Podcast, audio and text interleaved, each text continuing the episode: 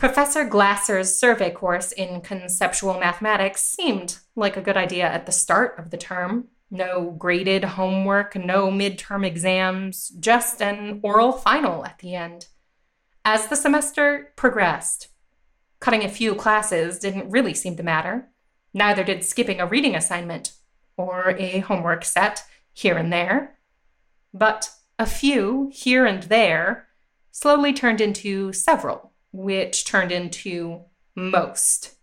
Eventually, you were too embarrassed to show up to class anymore. And for the better part of the second half of the term, you did an impressive job of forgetting about the final exam. Until this morning. Cramming has never worked for you, but what choice did you have? You already made your choices, you suppose, repeatedly throughout the semester. Blaming yourself now isn't going to do any good, though. You can blame yourself all you want after tomorrow. Focus on the final. Focus on the final. How, though? It's late. You need more sleep, but you're not sure you remember much. Anything from today's library cram session? You've got to pass that final because you've got to pass the class. What will happen to your scholarship if you don't? With these pleasant thoughts running through your head as you walk across campus, you finally return to your dorm room. Apparently, your roommate moved out today. The room looks pretty bare with only your stuff left in it. Not that you had much to begin with. The only decorations that remain are a few of your posters hanging on the walls. You hear loud noises coming from the hallway to the south. It sounds like your hallmates have begun celebrating the end of the academic year. You can see your bed and your desk, on which are a medicine bottle and a note. Read note. It's from your roommate. Good luck on your final. I've left you the last of my study pills. I promise you they are perfectly safe, all natural and organic, although they may not work exactly like you expect. Examine bottle. These study pills are ones that your roommate picked up at that sketchy health food store downtown. Your roommate swears by them, but you've always been skeptical. The bottle is closed, and there is something written on it. Read bottle. On the bottle is written Blorple pills explore a nearby object's mystic energy field via the power of dreams. Mystic energy field? Power of dreams? You thought these were supposed to be study pills. Open bottle. You push down on the bottle's cap, twist it, and pull. And the bottle opens easily. Phew. Sometimes these child-proof medicine bottles are really hard to open. There is one pill left in the bottle. Take pill. A bit hesitantly, you swallow the pill. Hopefully, this will help with your studying. Study. You open your math book once more and begin to read. You can't seem to focus, though. Whatever that pill is supposed to do, it's not helping your concentration. What did it say on that bottle again?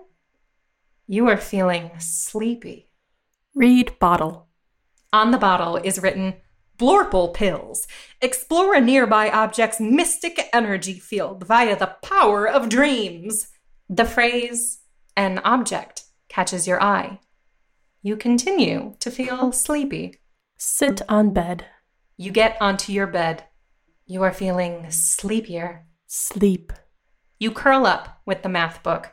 Whether by exhaustion or the effects of the pill, or both, you quickly fall asleep. Your dreams are strange. Images from today's Cramfest run through your mind in rapid succession, combining, reforming, and producing new images, each of which sinks into your unconscious. Eventually, your thoughts slow down, and as they do, you can feel your mind empty. Your dream coalesces into point. You find yourself in a deep, dark blue, almost black, expanse of space that extends as far as you can see in all three dimensions. The only thing that breaks up this space is the white disk floating in midair that you are standing on. While the disc doesn't appear to be supported by anything, there is a hole in the middle of it.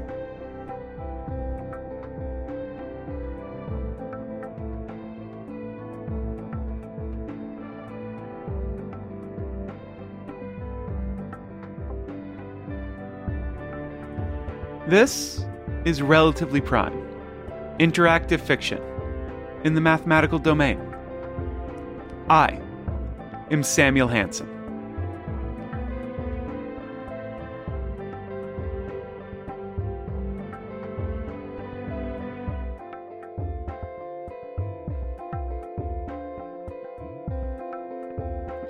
What you just heard was the opening to A Beauty Cold and Austere, a mathematical interactive fiction game created by Mike Spivey, professor of mathematics at the University of Puget Sound.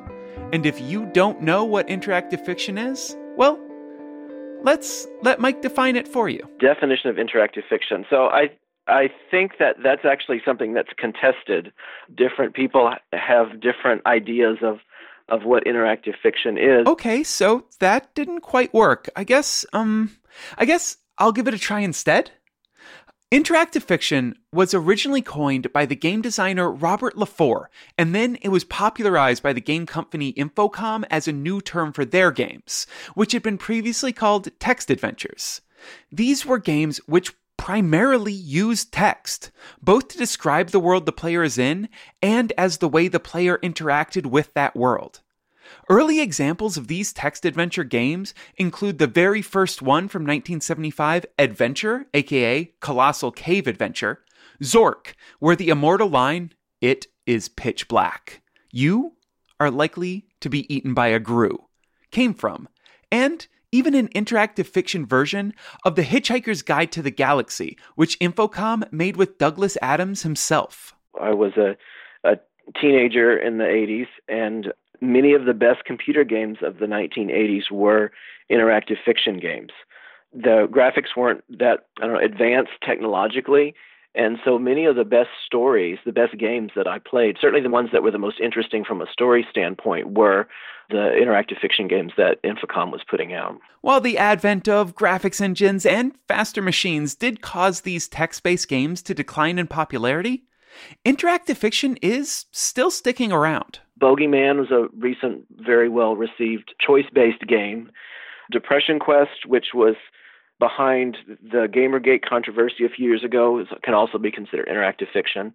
And then also film, in which the reader is faced with choices to make for the direction the film is going to go. And there have been a few experiments in that direction, the most famous of which is probably the Bandersnatch episode of Netflix's Black Mirror series. Mike clearly has a soft spot for interactive fiction, but there still seemed to be something missing for me. Specifically, what exactly it was that made him think that interactive fiction and mathematics would be a good match. yeah, that's a really good that's a really good question. Part of the answer that Mike gave to this really good question harkened back to the early text adventure games and how they often drove the story forward using intellectual puzzles. And who is to stop someone from making those intellectual puzzles mathematical in nature? Which leads us right up to the other part of Mike's answer. The thing that really gave me the idea was another game from Infocom, uh, published in 1986, called Trinity and in Trinity, there is a place in the game where you are in a, a magical garden, and there is a an arboretum that's in the shape of a Klein bottle, and you have to understand inside the game what the properties of a Klein bottle are to solve one of the other puzzles in the game. And I thought that was absolutely fascinating that you could take a very advanced mathematical concept, put it in a text setting, and basically teach the player some of what it, a Klein bottle actually is and have them use that to solve a puzzle. And that's not all. Mike had a pedagogical reason too for wanting to create the game. Learning an idea because you have some sort of motivation, it's helping you solve a puzzle in a game. What a great way to teach any ideas, really, not just mathematical ones. Teaching people mathematical ideas is something Mike is very invested in, especially in teaching mathematical ideas in new and unique ways and reaching populations outside of the typical classroom. Something he thought this game might just be able to accomplish. By writing a game, this could be something that would get some mathematical ideas, hopefully, maybe, in the heads of people who wouldn't normally ever encounter them Um, and maybe it's a small community that plays interactive fiction, but there's still, you know, dozens, hundreds maybe of people who might pick up a beauty cold and austere and learn some mathematics from that. But come on, let's be honest here. We all know why Mike really made this game. I guess I wrote it partly because it was the kind of thing that I wish I could have played when I was 13. I would have loved to have had something like this. And that right there, that really is the best possible reason that I can think of for designing a game. Now, when I asked Mike more about designing a beauty cold and austere, he said he wanted to make sure that there was more to it than just arithmetic and algebra. He wanted to show how much more there is to mathematics, like combinatorics, probability, sequences, and series. And this gave Mike an idea of the content. But there was still the question of how to present this content, how to attach it to the game's world well, maybe it made sense to do the mathematics historically. That gives me now a, a way to piece together things in a particular order. And so before I made a physical map of the, the story world, I made a concept map for mathematics, like which mathematical concepts came early historically and which led to other things. So, for example, um, algebra and geometry together needed to have been developed before calculus could come along or probability needs to have some combinatorics uh, behind it before you can really do probability well. And then also mathematical concepts that may not be required to come from other particular concepts. I was still able to use sort of the overall historical development to create this concept map, and then I based the physical map of the game on the mathematical concept map. Which, of course, raises the question how exactly do you represent these mathematical ideas as puzzles in the game's physical space? I'd pick a concept like linear algebra and think, okay, so what what aspect of linear algebra do I want to implement? Um, okay, so matrices. Matrices can be used to do transformations. So maybe I can implement something in the game that sort of features matrix manipulation, maybe a, a machine of some sort that would transform objects based on the way the matrix is set up. So maybe the matrix could invert the object's orientation or it could flatten the object or you know the various other things that matrix transformations allow you to do. But then you can actually implement that physically in the game. You can make the thing flat or you can make the thing reverse orientation by applying it through the in game through the the matrix transformation machine. Research lab wires and pieces of metal indicate that highly complex experiments must have once been performed in this room. Now, though, they lie scattered haphazardly here and there. Someone has cleared this space out. There are open doors to the north and south, and the exit to the lab lies east. A door to the west is closed. Not all of the experiments are gone. Near the west door is a platform, raised slightly off the floor. A control panel is attached to the wall near the platform. There is also a large fan set into the east wall. A printout has fallen to the floor. Examine panel. The control panel is labeled Transformation Matrix Prototype. It features numbers in a 3x3 matrix. Each number in the top row has a slider above it that controls the setting of that number. The numbers in the second and third rows, though, seem to be fixed. A button is next to the 3x3 matrix. The matrix currently looks like this 0, negative 1, 0, 1, 0, 0, 0, 0, 1. Put book on platform. You put your math book on the platform. Push button. You push the button, and a shimmering light envelops the platform. Your math book transforms so that it is now rotated 90 degrees counterclockwise. Your math book tentatively holds its new position for a couple of seconds before reverting to its original state. One of the games is it's just called Machine Rooms. There's a, a strange, complicated looking machine in the center of the room. There's a, a golden path that leads out of the room that doesn't appear to make any sense at, at, at least at first. Look. Machine room. Brass wheels, gears, knobs, and pipes emitting smoke are everywhere. This is a room out of some steampunk's dream. The south end of the room opens onto a gold colored path. This path appears to be suspended in the air, with no apparent support, and to run for as far as you can see. You may also exit west. The room is dominated by a large, complicated looking machine in its center. Examine machine. The machine is just as steampunk as everything else here, although there are several parts to it that look at least somewhat recognizable. For one, the machine has a switch that can be set to sequence or series. It is currently set to sequence, although you could easily move it to the other setting by flipping the switch. There is a button labeled alternate that is currently pushed off. The machine also has a dial that can be set to constant, identity, squared, or reciprocal. It is currently set to constant. There is a small circular hole near the button. Finally, there is a warning light on top of the machine. The warning light is dark. Go south. As you approach the golden path, you take another look at it. The path is level with the floor of the room you are currently in. It consists of golden steps that seem to run on forever. Each step has two numbers appearing on it, although from here you can only read the numbers on the six closest steps. The first numbers on the steps are all the same one, one, one, one, one, and one. The second numbers are the same as the first numbers one, one, one, one, one, and one. What you'll eventually find out as you play with the the different parts of the machine is that the machine controls this golden path, and then hopefully by sort of watching what's happening, watching this path change, you start to realize that the machine is is an implementation of various infinite sequences or infinite series. And if you have the right object with you, you can use the machine to and the path to travel to various locations. So, for example, if you set the components of the machine up so that you have a, a sequence whose limiting value is one, you can travel along the path to a manifestation of the number one. What are some other ones? Sure. Okay, so here's another one. In this particular room, you you walk in the room, and at first there's nothing but a laser bike in the room, and a couple of instructions, and it it's like, what is this thing doing here?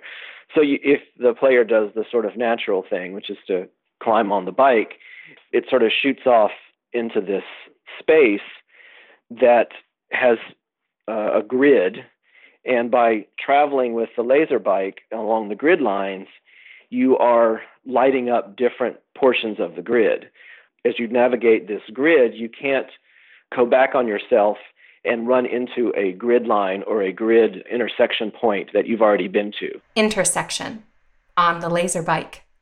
You are riding a laser bike, traveling rapidly south through an intersection. Dark blue neon walls surround the intersection, but there are grid lines that lead north, south, east, and west. However, the grid lines to the north and west are lit up by beams of light. Go west. You give the laser bike a sharp turn west. When you enter the beam of light in the grid line to the west, though, the bike explodes. You hit the ground hard. Before you lose consciousness, you hear a mechanical voice intone, Game over. When you wake up, you find yourself back in neon lit room. The floor and ceiling of this room are black, while the walls feature eerie, pulsating, dark blue neon lights. An exit leads west. A sleek laser bike is parked in the center of the room. Someone has left a crudely drawn comic on the floor. Read comic. The comic consists simply of two pictures a man singing Christmas carols and a man wearing an old Houston football jersey. The Euler has a large red X next to him, while the Oiler sports a large green check mark. Sit on bike. You mount the laser bike. The expected door slides open in the east wall, and the laser bike shoots through it. You briefly catch a glimpse of a grid laid out before you, with intersection points, lines connecting them, and several ramps scattered throughout the intersections. A mechanical voice intones, Starting new game. Illuminate all grid lines. Intersections will not be illuminated. One ramp jump allowed. Then the bike launches into space, coming down in intersection. On the laser bike. You are riding a laser bike, traveling rapidly east through an intersection.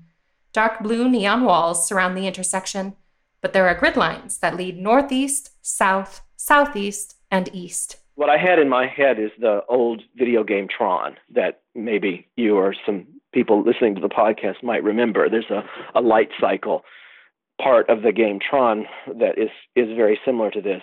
But what you're doing in this particular room is that you're trying to light up all the grid lines without again without hitting one of the ones you've already been to. And anybody who knows a little bit of graph theory will probably recognize that what you're trying to do is is to create an, an Euler circuit in the graph. While knowing what an Euler circuit is would definitely make this puzzle easier, Mike was more interested in players showing off their mathematical reasoning skills than showing off how many names of mathematicians and types of mathematics they know. My hope was that people who've never heard of Euler circuits would be able to solve the puzzle anyway, just by thinking through the way the grid is set up and what needs to work.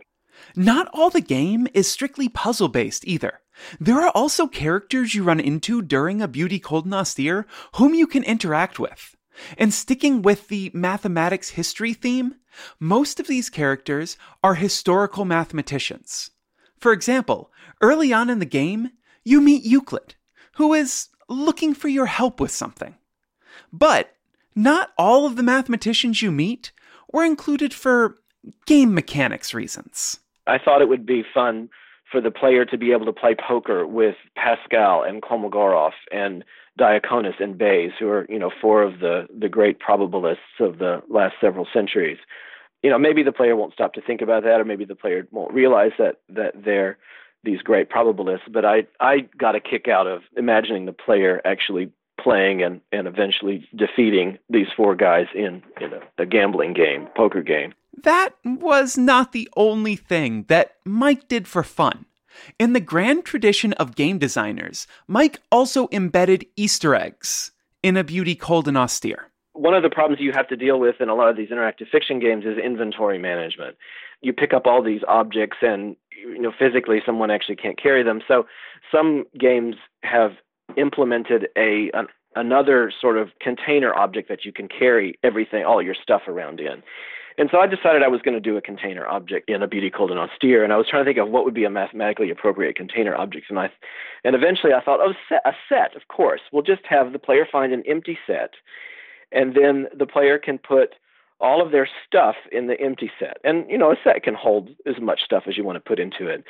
But if the player is now carrying around an empty set, well, what can you do? You know, what happens if you try to do things with it? Zero. Mm-hmm. This is more of an abstract space than a physical place. Besides the hole leading up, you sense nothing here. Well, actually, you can see an empty set. Examine set. It's just a pair of curly braces. You could probably put things into it. Open set. Nice try. The empty set is both closed and open under any topology. Of course, you skipped that lecture. Put set in set. If you put the empty set into itself, would it still be empty?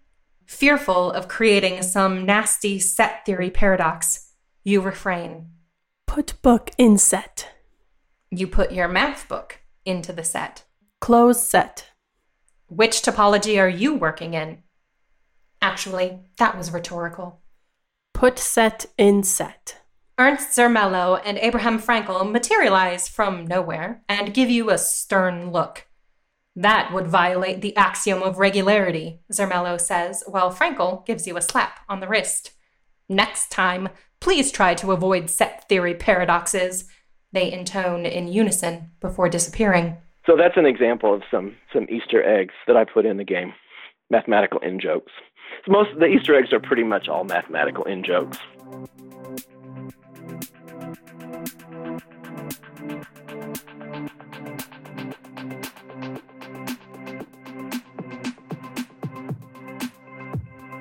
And that is all the time we have for this episode of Relatively Prime. I want to thank Mike Spivey for giving me so much of his time and for dealing with some technical difficulties when we were trying to record this interview.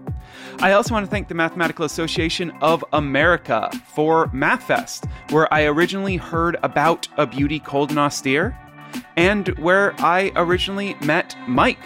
Without MathFest, this story never would have come together. Also, I need to give a really, really extra special thanks to Brie Pren and Katie Howard for being the voices of a beauty cold and austere. Speaking of, if you want to play a beauty cold and austere by Mike Spivey, head on over to Rel Prime ABCAA, which is the URL for this episode of Relatively Prime. And there will be a link there to play the game. Once again, that's relprime.com slash ABCAA. Finally, I want to thank Sepgil and Broke for Free for the music that I used in this episode. You can find them over at SoundCloud or links from the show page for this episode of Rel Prime.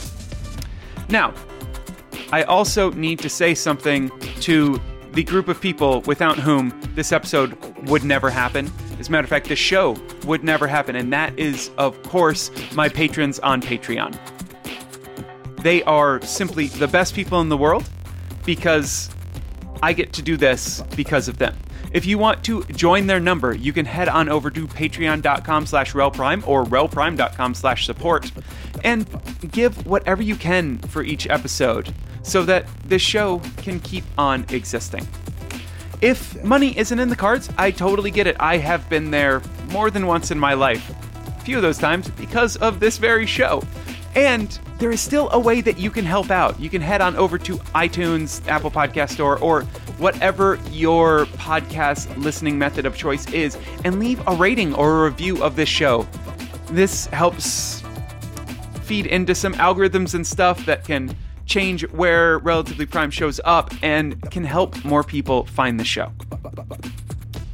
All of this said, I still need to mention that Relatively Prime is a Creative Commons Attribution Share Alike licensed podcast, which means that you can take all these words, take anything you want, remix it, as long as you share it in the same way and you give credit by saying that you got those sounds from Relatively Prime. Now, I think that that is just about it, except for the last thing. The one thing that we always close the show out on, which is, of course, me wishing you a matherific week, y'all.